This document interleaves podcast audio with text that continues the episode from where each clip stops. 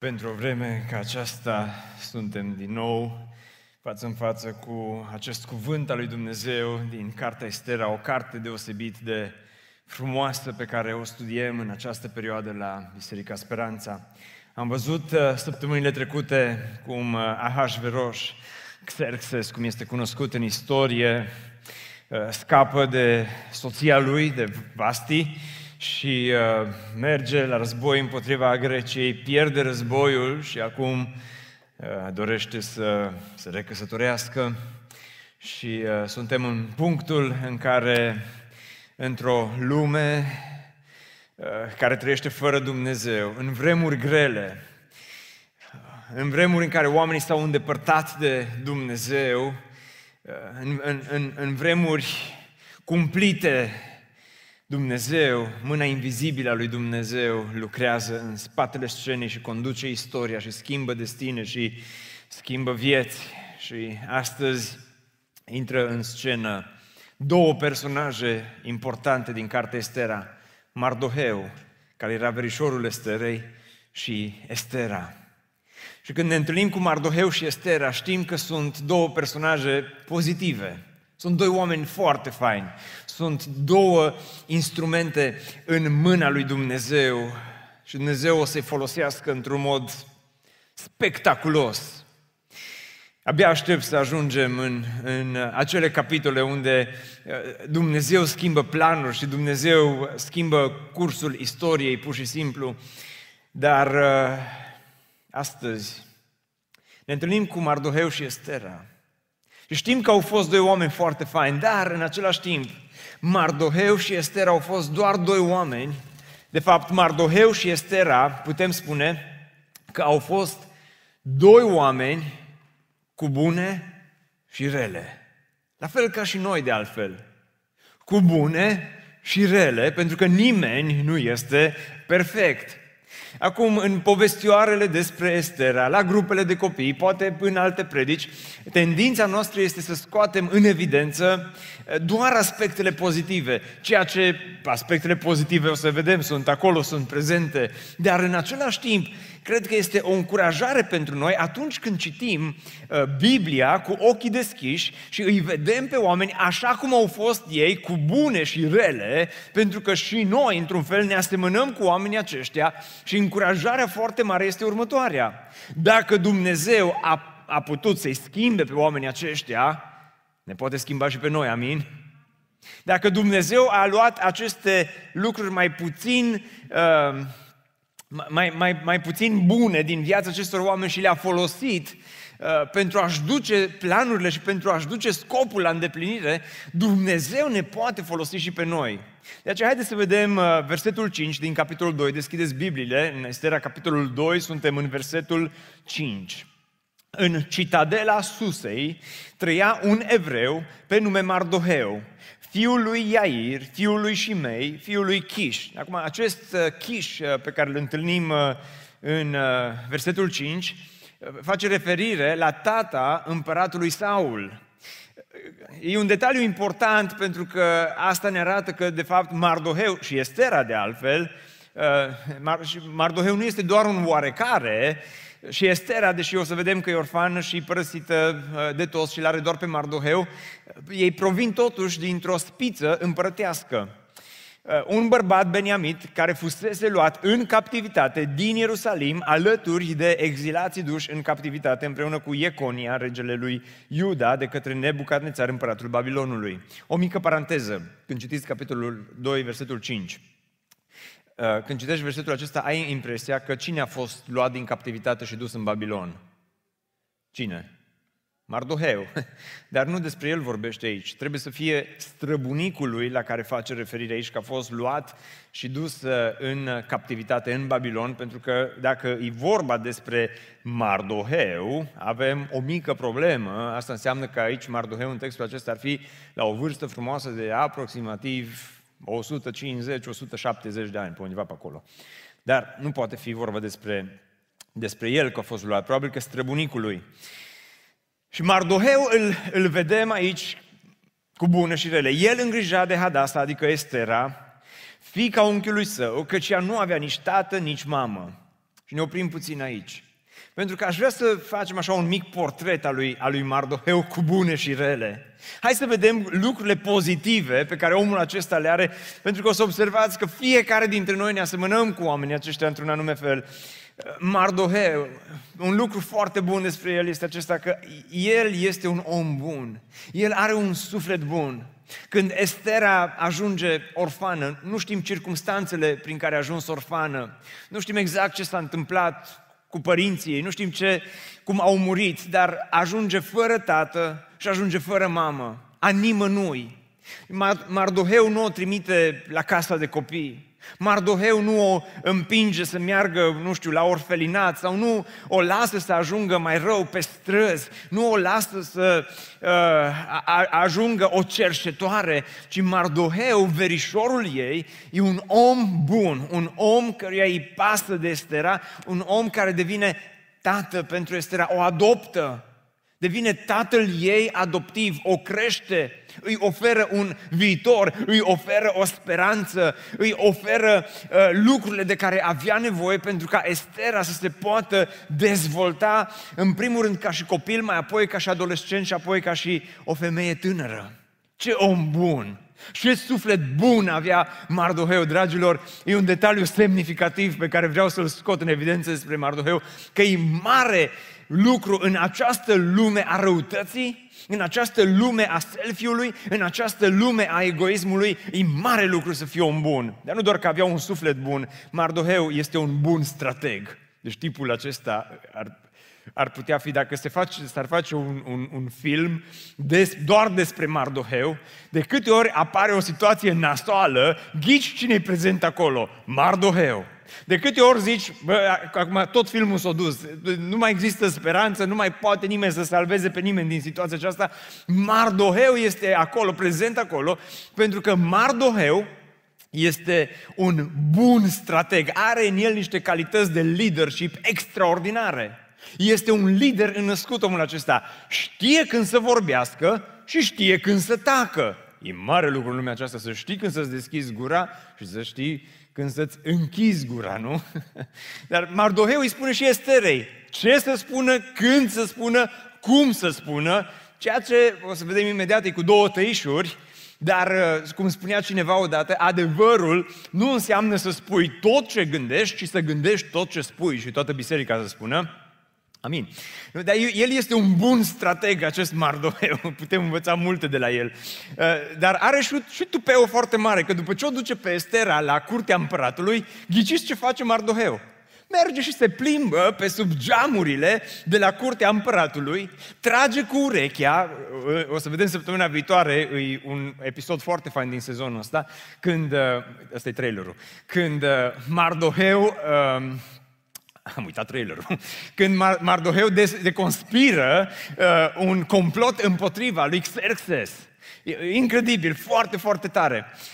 Da? Deci e un, e un bun strateg. Alte ori să vedeți ce face, iarăși uh, ăsta e spoiler din viitor, când aude ce vrea să facă nebunul Haman, Mardoheu, ca să atragă atenția asupra lui, se îmbracă în sac și cenușă. Și stă acolo în fața lui Haman, îmbrăcat în sac și cenușă. Cui ar fi venit o astfel de idee? Cine ar fi avut uh, tupeul acesta în fața celui mai mare om aproape din stat să, să stai îmbrăcat în sac și cenușă și să-l sfidezi zi de zi, săptămână de săptămână? Dar este un bun strateg Mardoheu.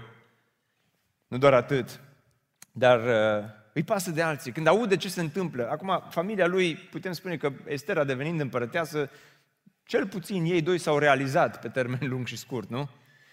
Pahare de aur îi face și Estera rost. Covoare persane, că era un Persia, uh, alte chestii faine, casă, masă, mașină, venituri, probabil că era asigurat cât de cât am putea spune, nu?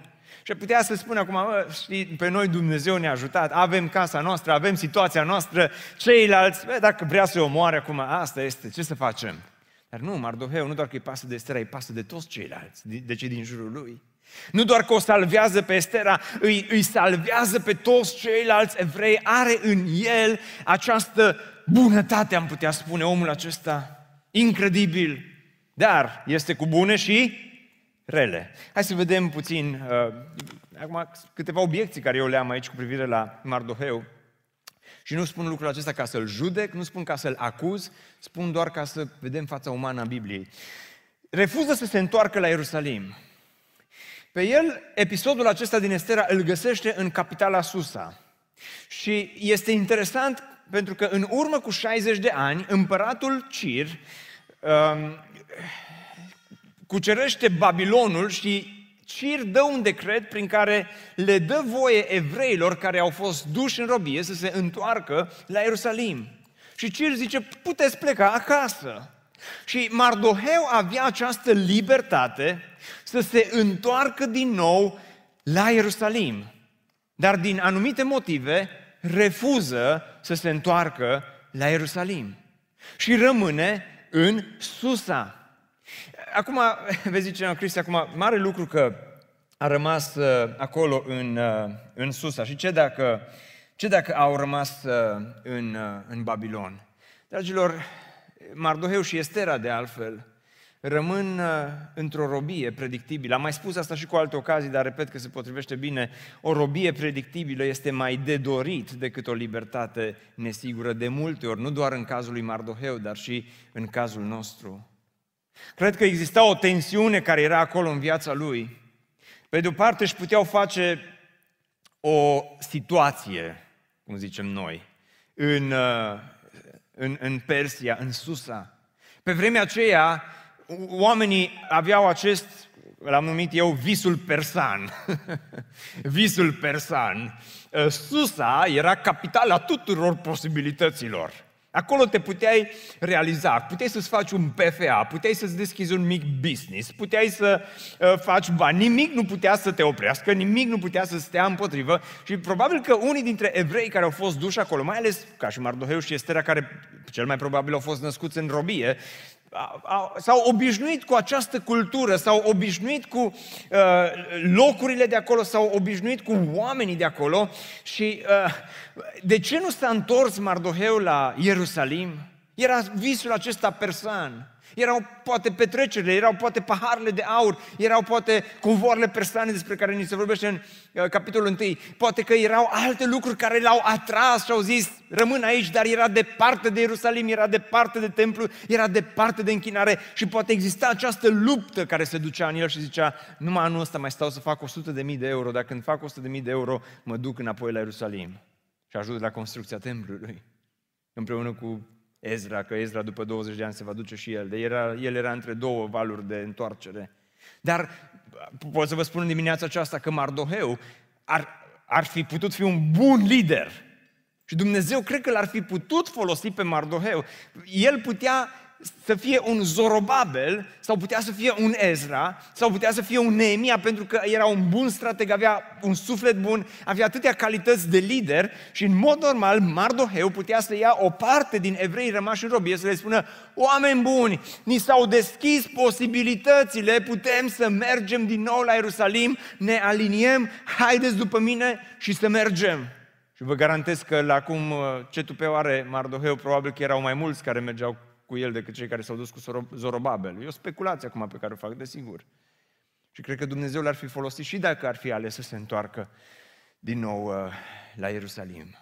Dar din anumite motive, și nu vreau să-l judec prea aspru, pentru că știu că în spatele scenei este mâna lui Dumnezeu invizibilă care lucrează, știu toate lucrurile acestea, ok, dincolo de uh, providența lui Dumnezeu care poate să schimbe orice situație, aș vrea să vedem și fața umană a Bibliei.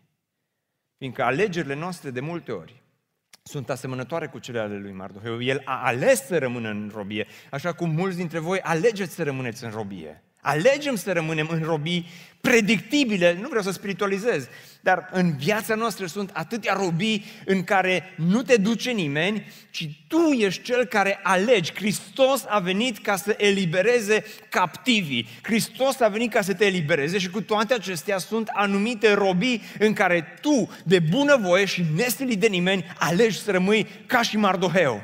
Și există lupta aceasta care se dă în tine.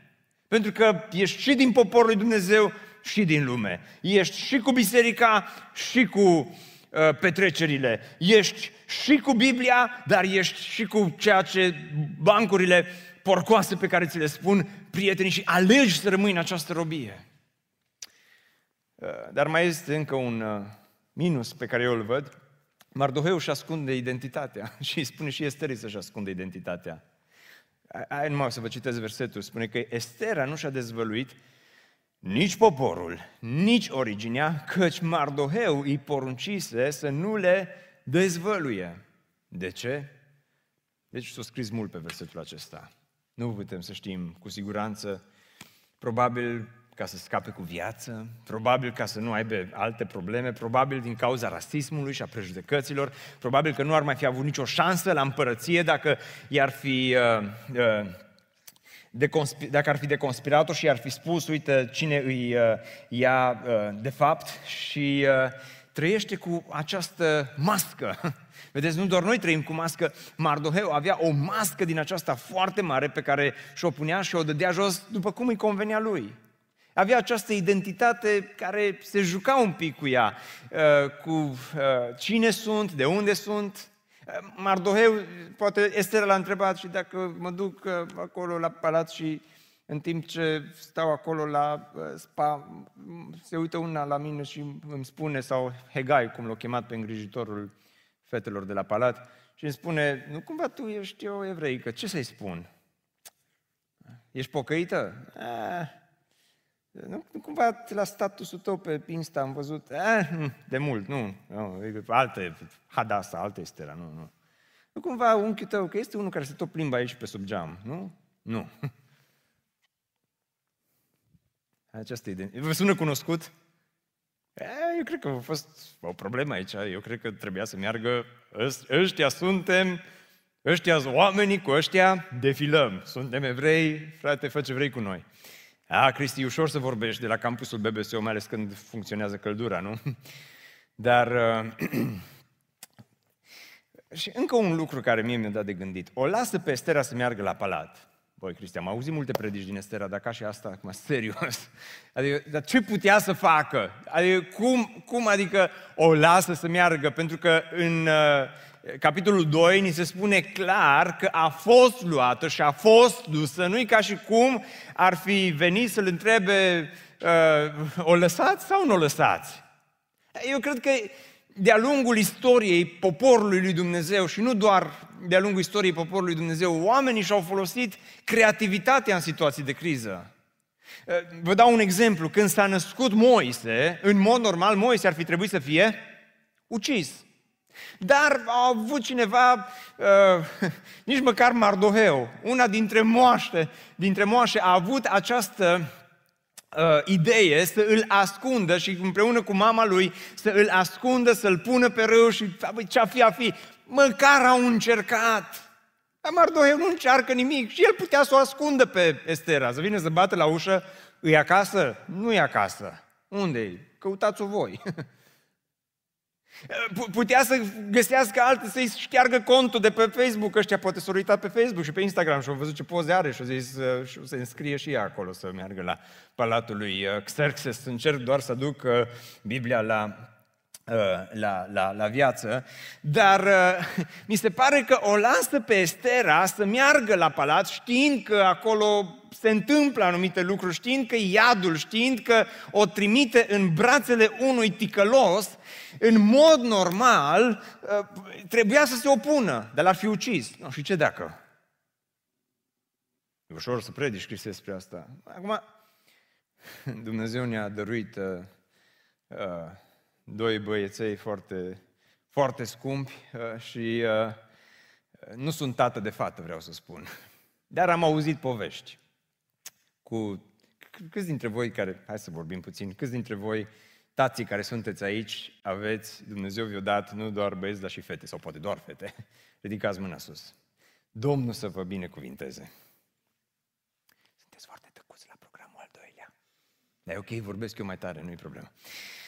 Deci, uh, am auzit de la tații care au fete, când fata mea va crește mare și va veni el ca să o ceară, să, să ducă la întâlnire, o să îl aștept cu pușca.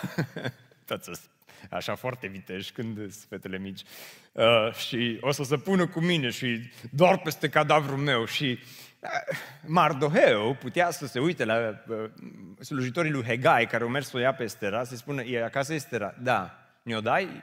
În mod normal trebuia să stea cu pușca în mână să-i spună doar peste cadavrul meu. E, e pertinent ceea ce spune, are sens.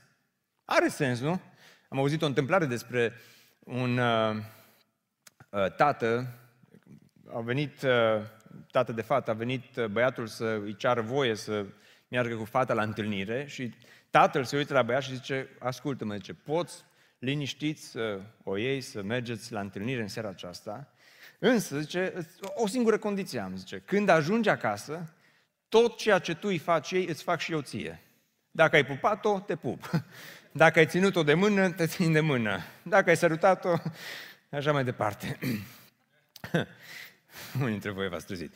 Dar, uh, dar aici, în, pe Mardoheu, uh, mie mi se pare că un pic o lasă prea ușor pe Estera să plece la palat. E părerea mea personală.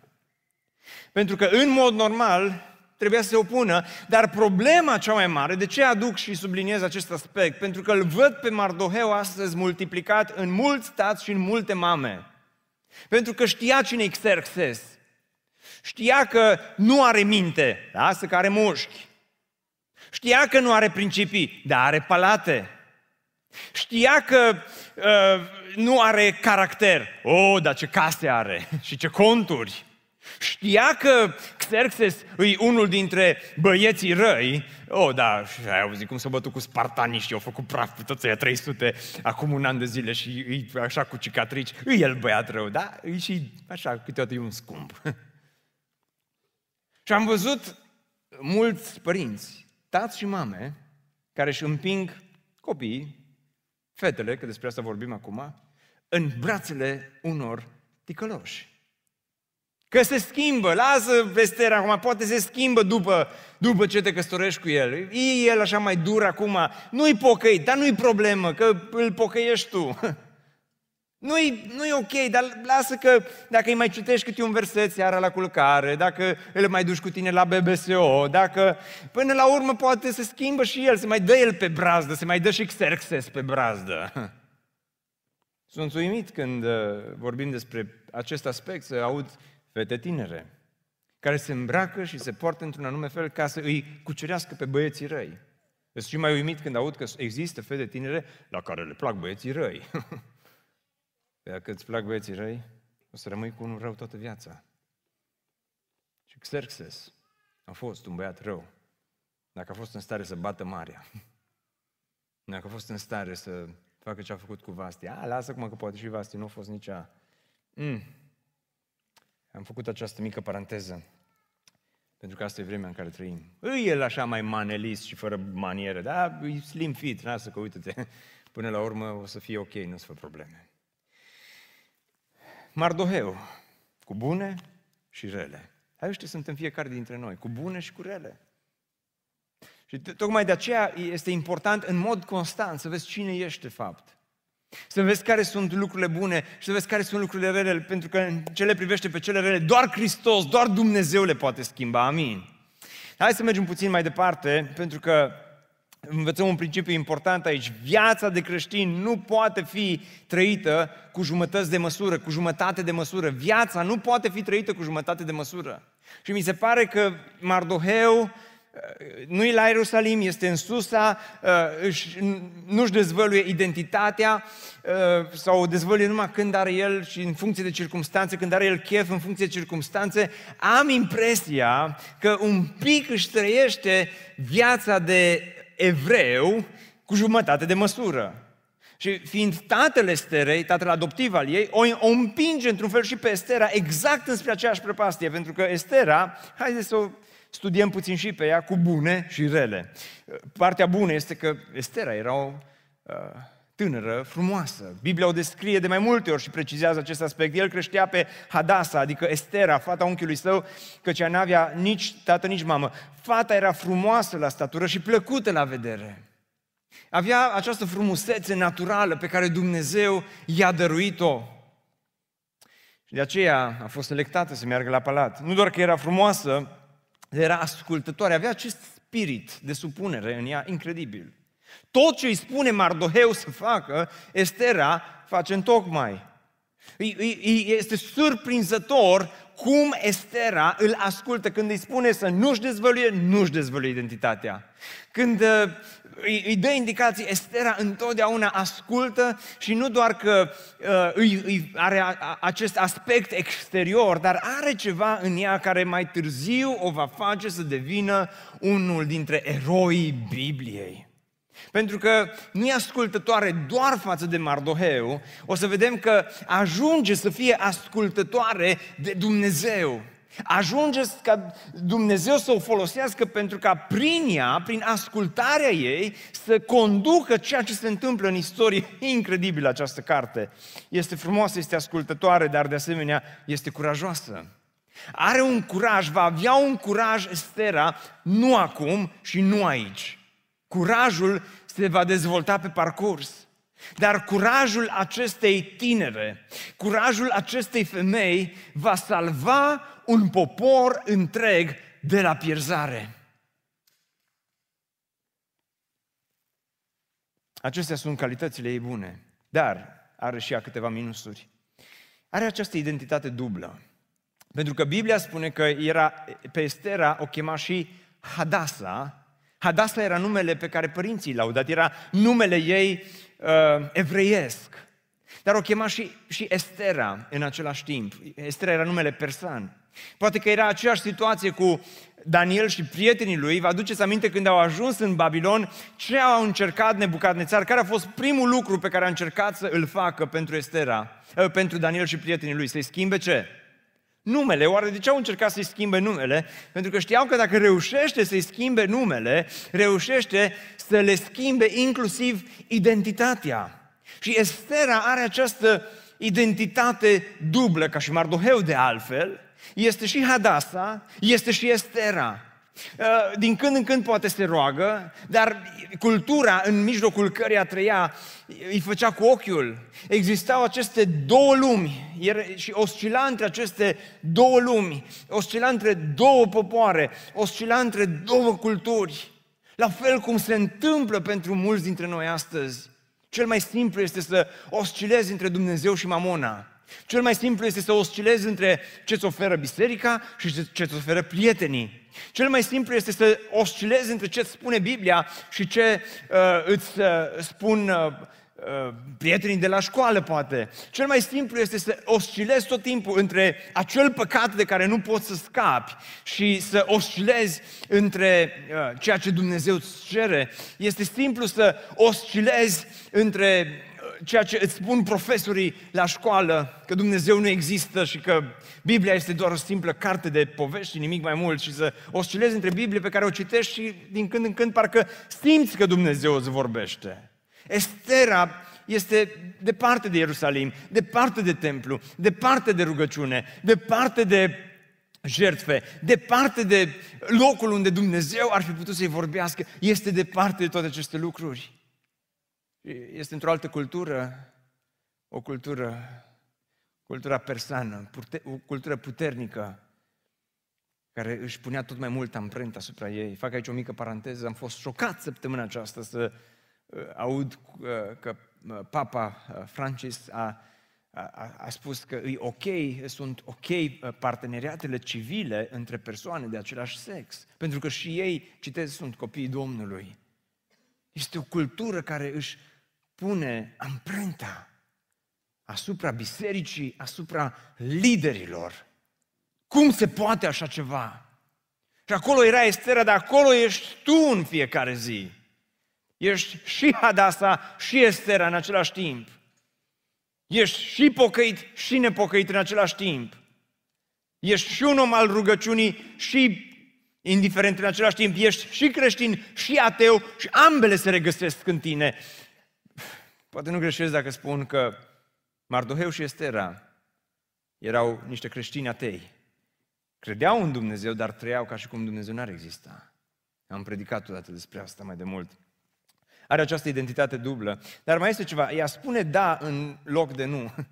Pentru că se întâmplă ceva aici, în uh, textul acesta. și să clarificăm.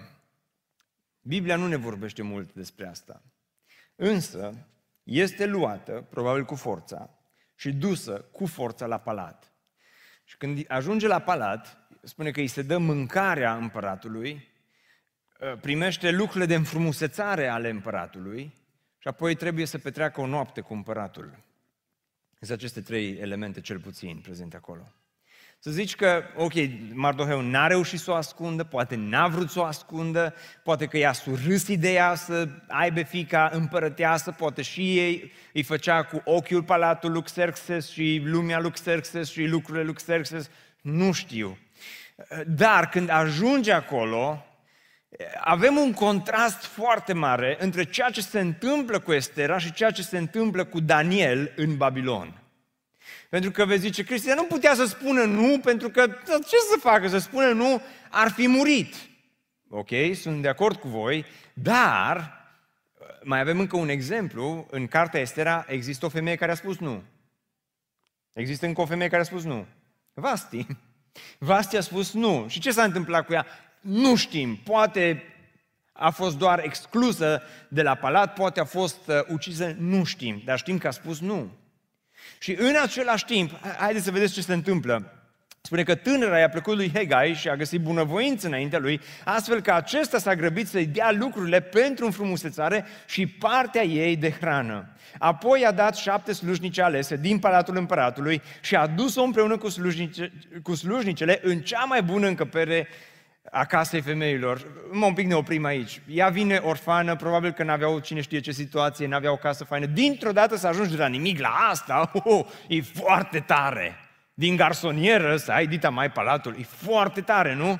Și poate puțin i-a plăcut ceea ce se întâmplă aici, doar zic. Acum, dacă mergem în Daniel, Daniel este dus și el la curtea împăratului și este pus să mănânce din mâncărurile alese ale împăratului, fix ca și Estera. Daniel a trăit, apropo, aproximativ cu 100 de ani înainte de Estera. Spune că Daniel s-a hotărât să nu se spurce cu bucatele alese ale împăratului și cu vinul pe care îl bea împăratul și a rugat pe căpetenia familiilor dregătorilor să nu-l oblige, să nu-l stilească să se spurce. Uite că existau opțiuni. Oh, Cristian, nu a fost așa de simplu. E simplu să vorbești la BBSO despre asta. Ok, vă dau și asta și înțeleg lucrul acesta, dar cu toate acestea există această tensiune, există această alegere pe care Estera o avea. Și mai mult decât atât, este un film care s-a făcut, uh, One Night with the King, când vine vremea să meargă cu împăratul pentru o seară, Acolo putea să spună, îmi pare rău, așa ceva nu pot să fac. Da, măi, Cristian, oamenii, omul ăsta era dur, dacă o bătut mare, ar fi bătut-o și pe ea. Înțeleg. Dacă a înroșit mare, ar fi înroșit-o și pe ea. Înțeleg. Dacă a încătușat mare, ar fi încătușat-o și pe ea. Înțeleg și asta. Dar, cu toate acestea, Estera are în ea un sâmbure de curaj, pentru că mai încolo, în capitolul 4 spune și eu voi posti alături de slujnicele mele, iar apoi voi merge la împărat, deși este împotriva legii. Deci Estera are în ea uh, tupeul acesta de a face ceva împotriva legii, și pentru că dacă va fi să pierd, voi pieri. Doar că nu acum încă. Parcă încă nu este pregătită pentru acest și dacă ar fi să pierd, voi pieri. Uite că vine pe parcurs. Uite că Estera este un șantier în lucru, la fel cum suntem noi de altfel. Uite că Estera este un om în viața căruia Dumnezeu începe să lucreze într-un mod invizibil, nevăzut, ca să o perfecteze, ca să o ducă înspre un viitor mai bun, ca să o ducă înspre un loc mai bun. Și asta ar trebui să fie o încurajare pentru toți cei care suntem în șantier. Nu e doar campusul BBS un șantier, nu, aici este, nu doar aici este praf, e praf în viața fiecăruia dintre noi. Așa cum exista praf și în viața Esterei. Pentru că, spre deosebire de ea, prietenii lui Daniel, când sunt puși să se închine înaintea chipului de aur, spun, iată Dumnezeul nostru căruia îi slujim și ei refuză să se închine și spun, nu putem face lucrul acesta. Nu avem cum să mergem o noapte cu împăratul. Nu putem să ne închinăm în felul acesta și au, au fost amenințați că vor fi aruncați în cuptorul de foc și răspunsul lor este următorul. Dumnezeul nostru care îi slujim poate să ne scoată din cuptorul aprins și ne va scoate din mâna ta împărate și chiar de nu ne va scoate. Chiar de nu ne va scoate. Chiar de, de nu vom mai trăi. Chiar dacă Dumnezeu nu va interveni cum ne așteptăm noi să intervină, spune, să știi, împărate, că nu vom sluji Dumnezeilor tăi și nu ne vom închina chipului de aur pe care l-ai înălțat. Păi, Cristi, dar nu ăsta a fost planul lui Dumnezeu pentru Estera? Dragilor,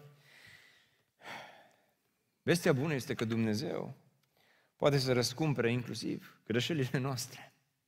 Asta ce înseamnă să, cum zice Pavel, să păcătuim și să greșim mereu pentru că, nu, pentru că virgulă, cu cât greșim noi mai mult, cu atât poate Dumnezeu răscumpăra mai mult, nu? Nu asta este uh, ideea. Ideea este că și atunci când poate alegerile noastre nu sunt cele mai bune, Dumnezeu le poate răscumpăra pentru slava și gloria numelui Său. Vedem aici o Estera care încă nu este, zic eu, șlefuită. Ceea ce îi se întâmplă este teribil. Este doar o fată din vitrină alături de încă 400 de fete. Este doar un obiect în punctul acesta. Și e, e, e, e dusă pe drumul acesta și parcă nu are puterea să, să, să, să, să spună nu. Și merge în această direcție cu bune și cu rele. Dar poate că povestea vieții tale este asemănătoare cu cea a Esterei. Poate ești și pocăit și nepocăit în același timp. Poate că ești și creștin și necreștin în același timp. Poate că ești și cu biserica și fără biserică în același timp. Ești și cu Dumnezeu și fără Dumnezeu în același timp. Ambele se regăsesc în viața ta. Poate alegerile pe care le faci nu sunt cele mai înțelepte. Dacă te încrezi în Dumnezeu, Dumnezeu este Cel care poate să te răscumpere, poate să îți răscumpere inclusiv propriile tale greșeli, pentru că asta este ultimul lucru care vreau să spun, că Dumnezeu îți oferă har în ciuda începuturilor modeste. Dumnezeu îți oferă har și Dumnezeu oferă har în ciuda începuturilor modeste. Zice Cristi, n-am mai auzit o predică de, din asta cu Estera, că până acum doar lucrurile frumoase le-am auzit, ok? Înțeleg, vă rog să mă iertați. Dar încerc să citesc cartea aceasta și să văd toate tensiunile, încerc să, să, să mă pun în locul ei, în locul lui Mardoheu, în locul lor. Și sunt bune și rele acolo. Pentru că ceea ce mă încurajează este că Dumnezeu totuși alege o tânără, orfană, fără mamă, fără tată, fără viitor, marginalizată, care stă cu un verișor care are grijă de ea, fără job, fără salar, fără posibilități materiale foarte mari. Dumnezeu alege această tânără ca să o ridice cu bune și rele, să o perfecteze și prin ea să salveze un popor de la pierzare. Și dacă Dumnezeu a putut să ofere har Esterei și a putut să o folosească pe ea, Dumnezeu te poate folosi și pe tine și Dumnezeu mă poate folosi și pe mine. Amin. Credeți lucrul acesta? Pentru că ceea ce văd aici este următorul lucru. Înainte ca Estera să devină salvatoarea poporului evreu, Dumnezeu trebuia să o salveze mai întâi pe ea. Înainte ca ea să devină salvatoare, ea trebuia să fie salvată de propriile ei minusuri. Ea trebuia să fie salvată de ea însăși, poate de pornirile, de dorințele pe care ea le avea. Dumnezeu o trece prin toate aceste circunstanțe și ce mă încurajează este că în spatele acestei povestiri este mâna invizibilă a lui Dumnezeu, este harul lui Dumnezeu, este Dumnezeul atotputernic care lucrează, care este prezent acolo, care conduce destinul, care conduce istoria. Și în dimineața aceasta cred din toată inima că Dumnezeu ne permite să ne întâlnim aici în felul acesta pentru că sunt convins că dincolo de ce se întâmplă, dincolo de bunele și relele din propria ta viață, mâna invizibilă a lui Dumnezeu poate să lucreze în viața ta. Estera încă nu este o eroină și viața la care s-a angajat nu este o viață ușoară. Dar cu toate acestea, Dumnezeu o va răscumpăra. Cu toate acestea, Dumnezeu îi va răscumpăra greșelile. Dumnezeu îi va răscumpăra minusurile. Așa cum Dumnezeu te poate răscumpăra pe tine în dimineața aceasta. Greșelile tale, minusurile tale. Hristos a murit ca să le răscumpere. Și Hristos este gata să te salveze pe tine mai întâi, așa cum i-a salvat pe alții.